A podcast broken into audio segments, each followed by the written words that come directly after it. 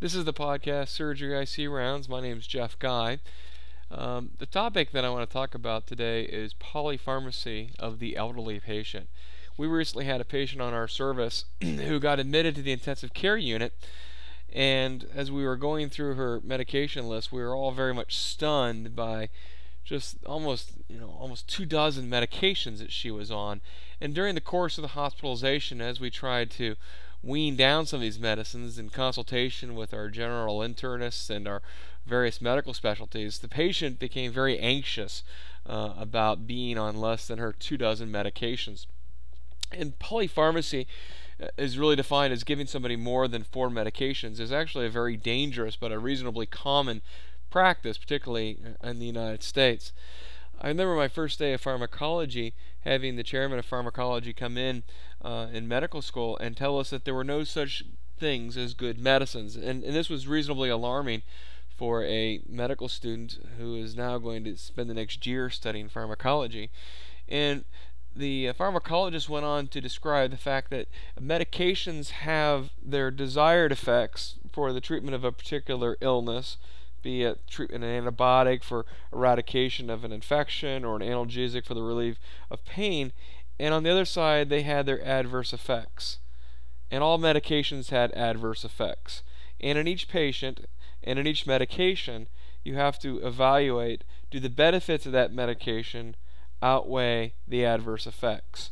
And as we accumulate more and more medications, we clearly accumulate our adverse effects. And this brings us to the topic today of polypharmacy in the elderly patient. We're all aware or have seen, certainly in the United States, the surprising numbers of elderly patients there are going to be in the next 10 or 15 years, as it certainly makes up a large portion of the United States. And older patients, as we are aware, have a lot of chronic medical problems that they bring with them to the intensive care unit, be it chronic obstructive pulmonary disease, vascular disease, heart disease, or diabetes. We've already said that the term polypharmacy is really defined as a patient who receives many medications, and typically this is described as more than 4 medications. And in the elderly patient, this is certainly the rule rather than the exception.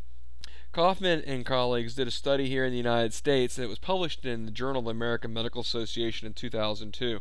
And it showed that 90% of adults over the age of 65 were using at least 1 medication a week, whether it was prescribed or non-prescribed. 44% of men and 50% of women over the age of 65 used 5 or more medications a week, whereas 12% of both men and women used 10 or more medications within a week.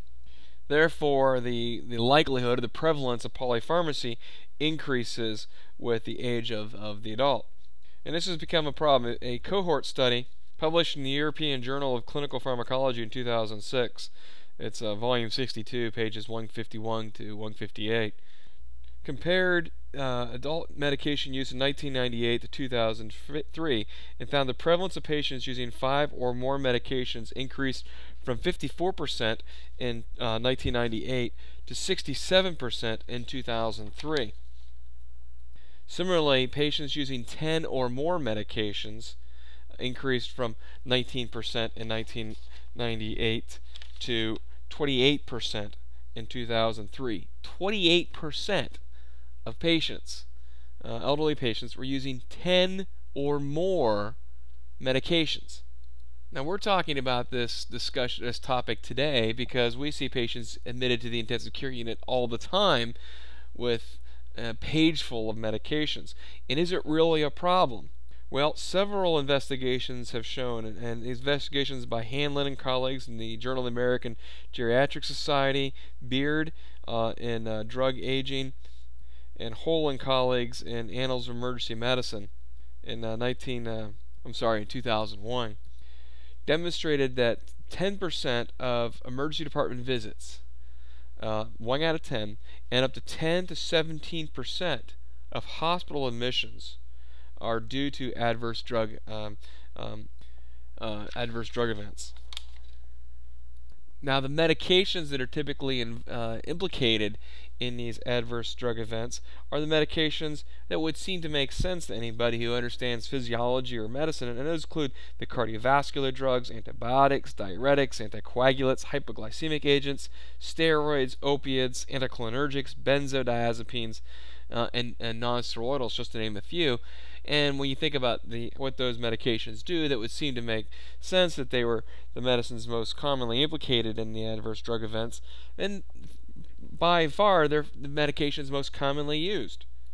Risk factors for drug-drug interactions include obviously polypharmacy, increased number of physicians treating the patient, and this is in large part due to a lack of really having a uniform medical record. A patient may go to their internist in one practice, and then their gastroenterologist in another practice, and their cardiologist in another practice, and there's really not good communication back and forth between those practitioners, as well as medications that can result in increased risk for drug-drug interactions if the patient's taking medications that may cause hypotension, sedation, or any kind of anticholinergic effect, particularly when the various medications are added.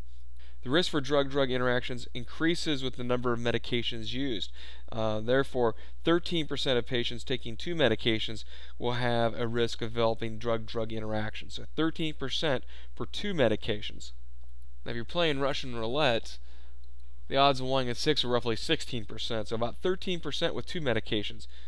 If you increase that to six medications, the likelihood of a drug-drug interaction now approaches 82%.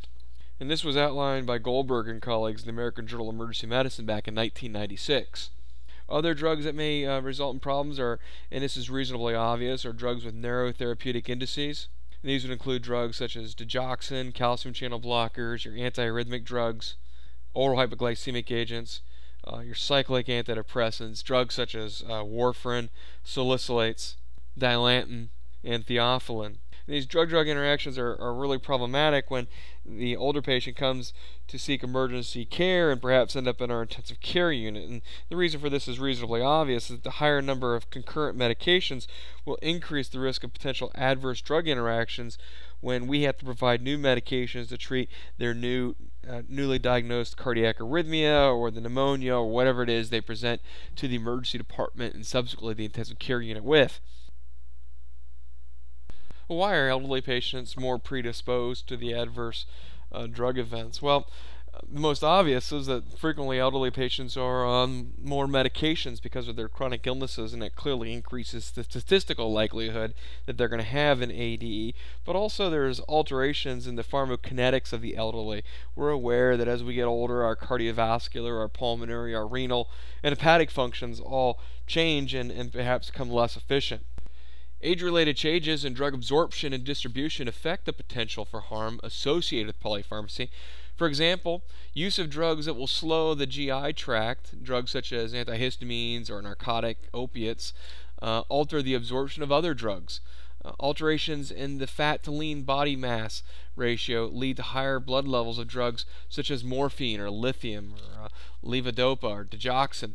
And also there's decreases in serum albumin levels, and therefore there's decreased protein binding drugs such as the sulfonylureas or the anticoagulants, and this will increase or potentiate the effects of the anticoagulants or the sulfonylureas.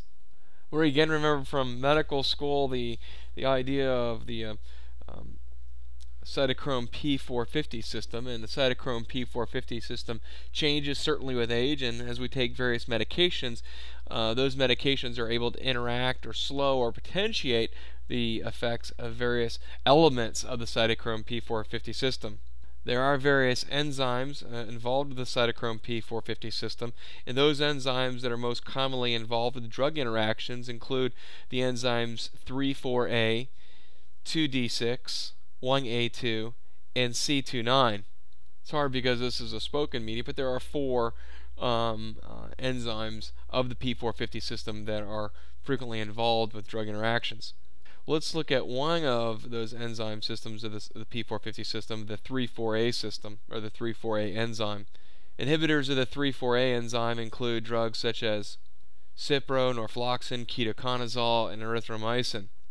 So Again, those fluoroquinolones, antifungal, and antibiotics. So let's go to that. Cipro, norfloxacin, ketoconazole, and erythromycin inhibit the 3,4-A enzyme of the P450 system. Now, what drugs are metabolized by the 3A4 system? Well, amitriptyline, benzodiazepines, codeine, hydrocodone, propoxyphene, amiodarone, quinidine, metoprolol, propranolol, and nifedipine, just to name some.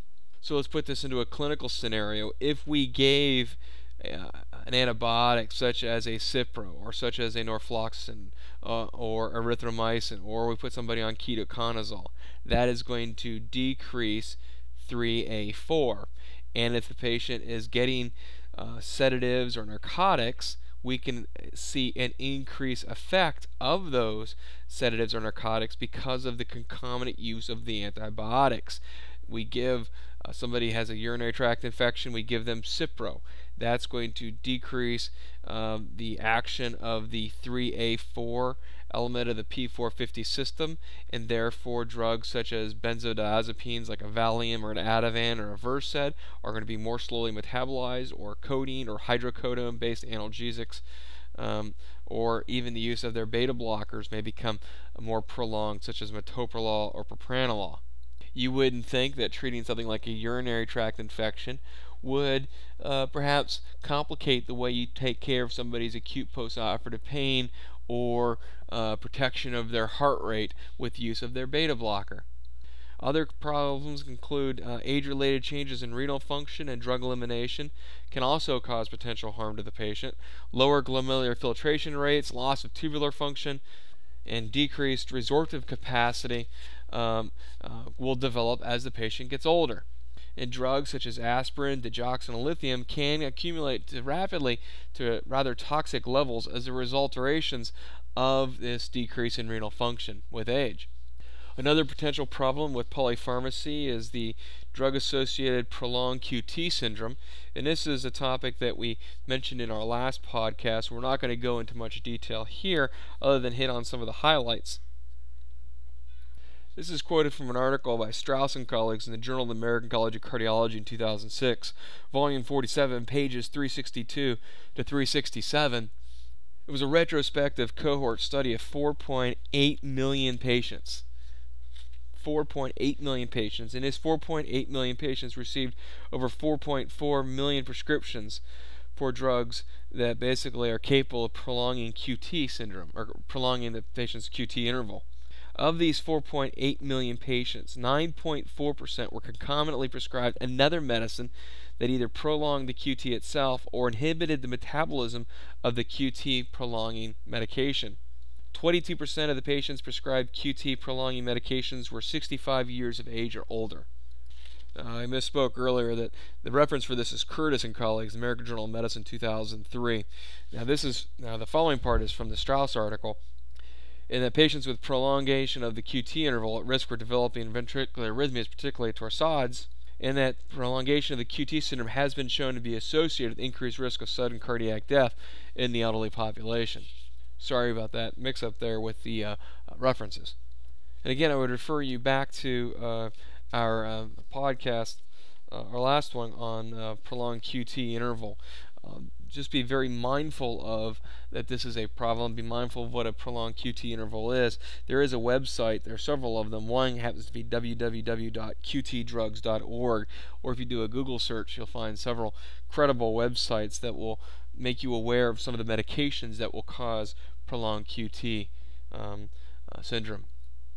Another medication that creates a lot of heartburn to those patients who work in intensive care units and see patients come in with, say, 10 or 11 medicines is the use of warfarin or Coumadin. And Coumadin is an oral anticoagulant, and our elderly patients are increased sensitive to warfarin or Coumadin use because of reduced drug clearance. They have elderly patients have lower body weight. They also have lower dietary vitamin K intake. Also, many elderly patients are increased fall risks because of neuropathies, vertigo, dizziness, arthritis, and so forth. And then by being on Coumadin, they're at an increased risk of fall. as a trauma surgeon, seeing elderly patients come in from motor vehicle crashes, having been on Coumadin, again, it's a source of great anxiety for us because you'll see patients who have rather significant traumatic brain injuries. They'll have excessive soft tissue hematomas associated with femur fractures. And so we find a tremendous number of complications associated with Coumadin use in the elderly. But today's topic, we're trying to focus on the issues of polypharmacy.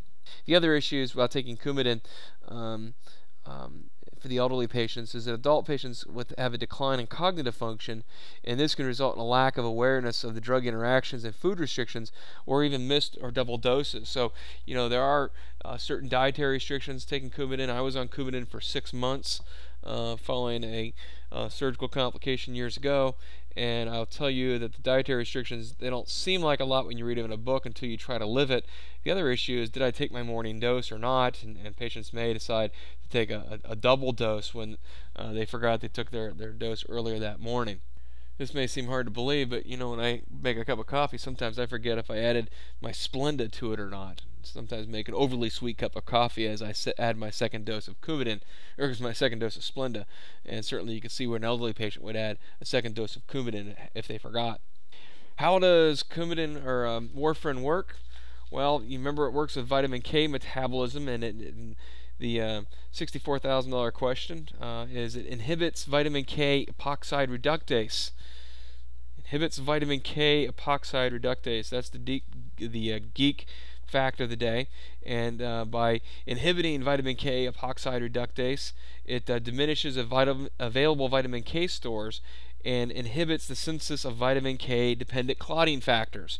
Well, what are the vitamin K dependent clotting factors? Again, there are 4 of them, and we all remember this from physiology or medical school, and they are factor 2, which is prothrombin, factor 7, factor 9, and factor 10. Warfarin is completely absorbed from the GI tract after oral administration, and it reaches peak concentration within 4 hours. Greater than 99% of circulating warfarin is bound to plasma proteins, namely albumin. The mean elimination half-life of the parent compound is about 40 hours, and metabolism of warfarin is primarily through the cytochrome P450 system. Now there are, as we said earlier, there are 4 major subtypes or 4 major enzymes of the cytochrome P450 system, and those include, let me go back here and try to be as accurate as I possibly can. These include 3A4, 2D6, 1A2, and C29. Well, in the case of warfarin, the cytochrome P450 system that's used is the C29. Now here's another little valuable fact, that grapefruit juice does not significantly interact with warfarin therapy, because grapefruit inhibits the cytochrome P450 enzyme 3A4 and not C29, and C29 is the cytochrome P450 enzyme that is used to metabolize warfarin. Is that a geek fact or not? Antibiotic therapy may cause alterations in the INR because of potential elimination of vitamin K producing gut bacteria. We think that we see this a lot when we're seeing patients come in with being treated for a community-acquired pneumonia and also on Coumadin. It may also be the fact that they're just not on a good regimen. What to do if a patient is supratherapeutic or their INR is high? The American College of Chest Physicians developed a consensus guideline. It's the 7th American College of Chest Physicians Conference on Antithrombotic and Thrombolytic Therapy, and they established guidelines of what to do. And typically we know that if somebody has too much Coumadin, we treat that with vitamin K. Well, how do we do that? Typically you can give vitamin K orally, IV, or sub-Q. Your pharmacist will tell you that they don't like us to give it IV because of the increased risks of anaphylaxis. Subcutaneous is not really been the best because of the erratic absorption of subcutaneous vitamin K. My patients are burn patients, and typically giving them subcutaneous medications is sometimes out of the question because they don't have any subcutaneous tissue.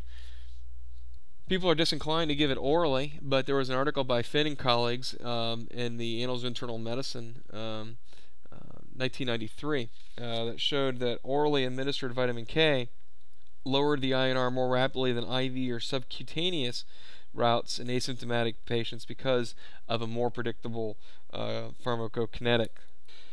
The primary thing that we worry about with supertherapeutic levels of warfarin therapy is bleeding, and it can occur anywhere in the body from mild to life-threatening, but the most common site of bleeding with Coumadin or warfarin therapy is the GI tract. The last class of medications that I want to talk about are the sedative medications, which include not only just the benzodiazepines but also the analgesics. And clearly elderly patients are more susceptible to the sedative effects of these medications. Now, patients may come into the hospital and be on multiple medications for analgesia because of conditions such as osteoarthritis or chronic back pain. They may have issues of depression or insomnia, and that may be treated concurrently on medications that result in sedation. Drugs such as opiates, benzodiazepines, antidepressants, antipsychotics, and barbiturates all have CNS depressant effects, and certainly could be additive when given in combination with each other or drugs that have similar effects. Some of the obvious effects of these medications are cognitive impairment, including delirium and dementia. Delirium, obviously, a very hot topic now in treatment of critical illness, and again, a lot of these patients may be coming in a baseline of polypharmacy medications that, as we simply just put them over the edge or add an additional one or two medications, we can be certainly impairing their cognitive ability and contributing to the delirium.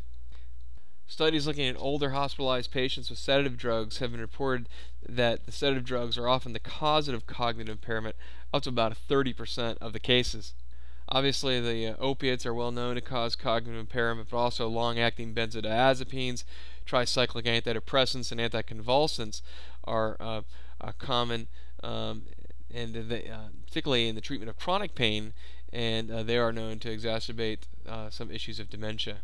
Therefore, it's certainly patients who are elderly have acute pain as well as chronic pain, but due to these considerations, when you need to treat it, starting with the sedative medication, start with low doses and titrate up very slowly, being mindful that the pharmacokinetics of the elderly patient is certainly slow due to alterations in hepatic function or the renal function.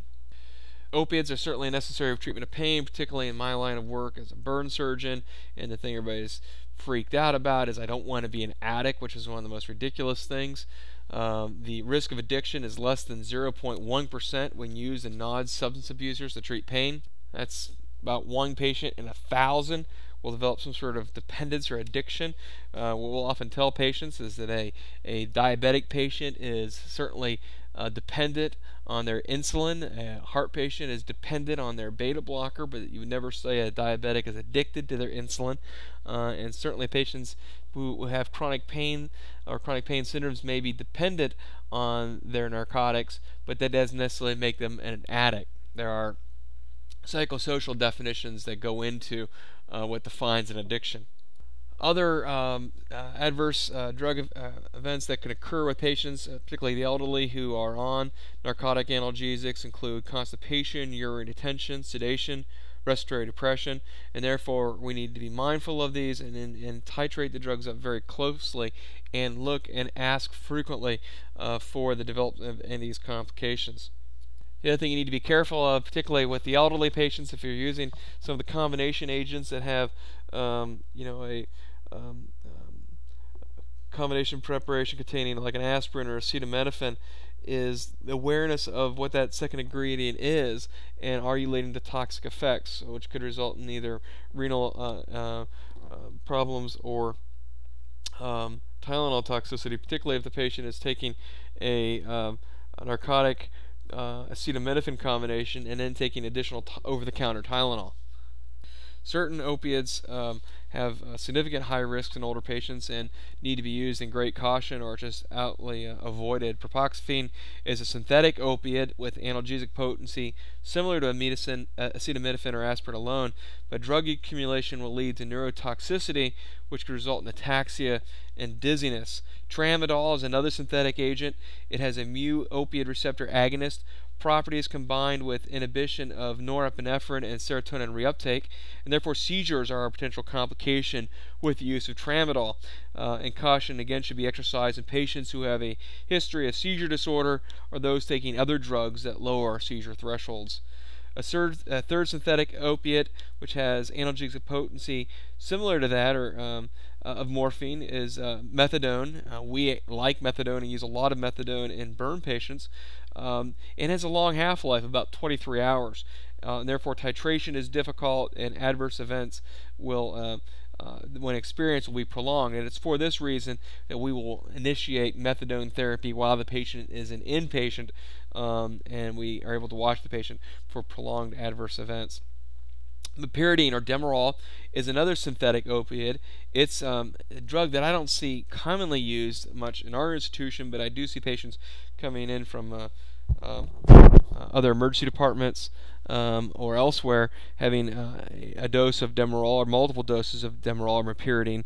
It's metabolized, and as it's metabolized, its metabolite is neurotoxic, and that metabolite is normepiridine. Particularly in cases with renal insufficiency, accumulation of this normepiridine can precipitate seizures. So, again, people are using it as a single dose agent as a single time, not too much of a problem, but if it's being used repetitively for people in multiple doses for acute or chronic pain, you will develop this metabolite normepiridine, which can result in seizures. And the use of Demerol or Mepiridine has been linked to increased risk of falls and sedation when compared with other opiate agents. Benzodiazepines are used to cause sedation, amnesia, and anxiolysis.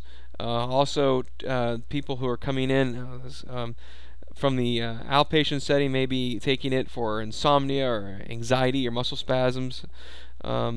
And long-acting benzodiazepines should certainly be avoided in elderly patients. The half-life can extend for several days in the elderly patient, up to a week in some, and therefore increase complications. That concludes this podcast on polypharmacy in the geriatric patient. I just wanted to kind of bring out some salient features that we see often in patients who come in with these very long medication lists of 10 or 15 medications. It would seem like it was a rarity, but particularly in the elderly, it's more of a common occurrence. And as you're going through these medication lists, what are some of the things you need to be thinking about? Clearly, the first thing that I would be thinking about is what's the number for the pharmacy, so I could talk to a PharmD and go over these medication lists. As you add new medications that a patient is already on, 10 or 15 medications, as you go on and add each new medication to treat the reason why the patient's in the intensive care unit. Again, I would do this in consultation at least on a daily, if not more frequent basis with your pharmacologist to make sure that you're not adding fuel to a fire. Some of the symptoms that patients are presenting to the hospital or into the intensive care unit are complications from having this long list of medications. Now, I'm a surgeon, I'm a surgical intensivist, but the other thing that we have to be mindful of is that if a patient comes in with a 10-item problem list and a 15 drug list of medications, they're not going to be in my intensive care unit or my burn unit forever. They are going to eventually go back under the care of their primary care physician. And I think, again, you need to have communication with the primary care physician in the community as to what the patient's going to go home with and how they're going to be managed on some of those chronic medications. Or I certainly wouldn't be changing a lot of the chronic medication or chronic condition medications and then send the patient out without any coverage for those chronic conditions without consultation with a general internist or the patient's primary, or preferably the patient's primary care physician. That concludes this podcast for Surgery ICU Rounds. Today is Sunday, March the 23rd. It is Easter Sunday. The home website is www.burndoc.com or burndoc.net. This podcast can be found on iTunes. Just search on ICU Rounds, or the homepage for the podcast is www.IcyRounds.com. My name's Jeff Guy. Have a great day.